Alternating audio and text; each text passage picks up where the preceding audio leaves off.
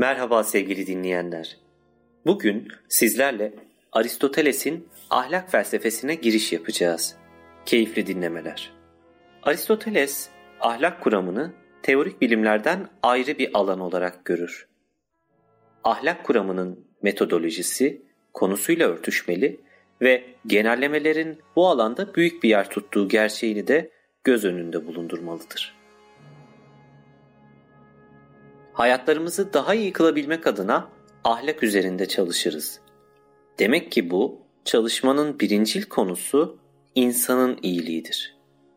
Aristoteles, Platon ve Sokrates'in yolundan giderek erdemi iyi yaşamın merkezine koyar.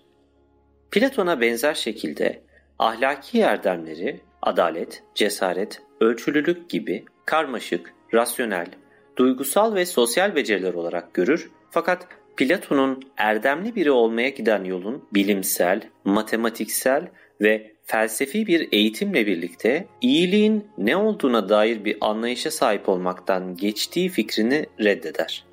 Ona göre iyi bir yaşama giden yol, arkadaşlık, haz, erdem, onur ve refah gibi olguların bir araya gelerek oluşturduğu bütüne dair bir anlayışa sahip olmaktan geçer.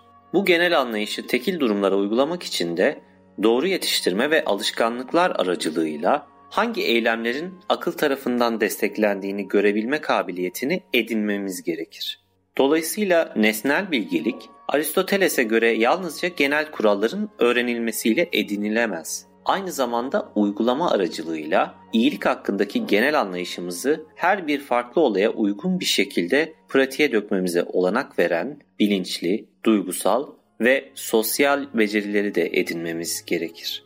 Aristoteles'in ahlak alanında iki eseri bulunur. Nikomakhos Etik ve Eudemos Etik. Kendisi bu başlıkların ikisini de kullanmaz. Fakat Politika isimli kitabında bunlardan birine, muhtemelen Eudemos Etik isimli eserine ta etika diyerek atıfta bulunur.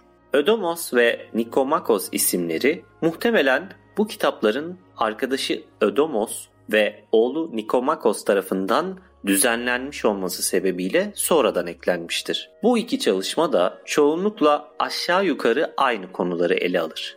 İki kitapta ödomonia yani mutluluk serpilme üzerine bir tartışmayla başlar ve aretenin yani erdemin ve mükemmelliğin doğası ve hayatı en iyi şekilde yaşamak için insanların ihtiyaç duyduğu karakter özellikleri üzerine bir açıklamayla devam eder. İki çalışmada övgü ya da ayıplamanın uygun olduğu durumları ve haz ve arkadaşlığın doğasını inceler. Her iki kitabın sonunda da insan ve tanrısal olan arasındaki doğru ilişki üzerine kısa bir tartışma bölümü bulunur.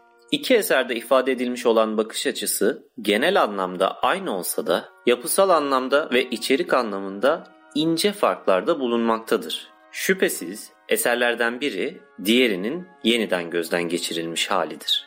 Hangisinin önce yazıldığını kesin olarak gösteren hiçbir kanıt bulunmasa da Nikomakhos Etik'in daha sonra yazıldığı ve Eudemos Etik'in daha gelişmiş hali olduğu genel olarak kabul edilmektedir. Eudemos Etik'in tamamı revize edilmemiştir. Eserin dördüncü, beşinci ve altıncı bölümleri Nikomakhos Etik'in beşinci, altıncı ve yedinci bölümleri olarak yeniden karşımıza çıkar. Bu sıralamanın muhtemelen en önemli göstergesi Eudemos Etik'te ele alınmamış olan bazı konuların Nikomakhos Etik'te ele alınmış olmasıdır. Ahlaki sorgulamayla politika arasındaki yakın ilişki Solon'un hiçbir insanın ölene kadar mutlu sayılmaması gerektiği konusundaki görüşüyle alakalı eleştiri, felsefi hayatın politik hayata üstünlüğü gibi konular yalnızca Nikomakhos Etik'te bulunur. Bu podcast'in geri kalanı da işte bu çalışma üzerine odaklanmaktadır. Magna Moralia yani Büyük Etik isimli üçüncü eser Aristoteles'in tüm çalışmalarının düzenlemelerini içerir. Ancak bu eserin yazarının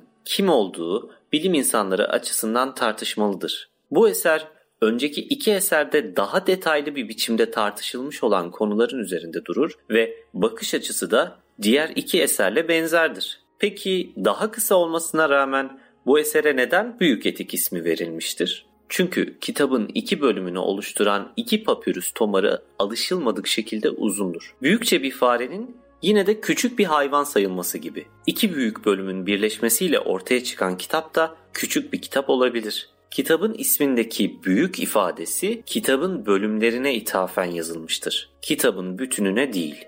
Bazı antik dönem yazarları bu çalışmayı Aristoteles'e atfederken Cicero ve Diyojen gibi bu konuda bilgi sahibi olduğunu düşündüğümüz bazı otoritelerse bu çalışmadan bahsederken Aristoteles'in adını kullanmaz. Bazı bilim insanları bu çalışmanın Aristoteles'in ahlak alanındaki en eski dersi, hatta kendine ya da bir öğrencisine ait notları olduğunu öne sürerken bazıları Aristoteles sonrası dönemde yapılmış bir tür derleme ya da uyarlama olduğunu iddia eder.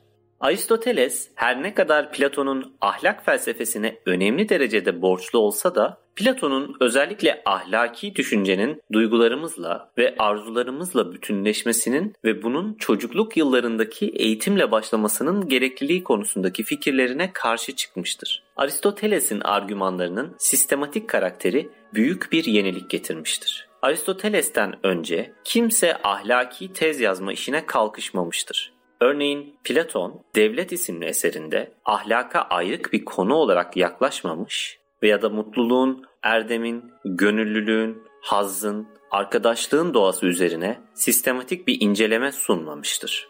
Platon'un çalışmalarında bu konular üzerinde yapılmış önemli tartışmalar bulmak mümkün olsa da bu tartışmalarda Aristoteles'in ahlak üzerine yaptığı çalışmalarda olduğu gibi bir birliktelik ve bütünlük bulmak mümkün değildir. Çeviren Efe Bıkmaz, seslendiren Sedat Yılmaz.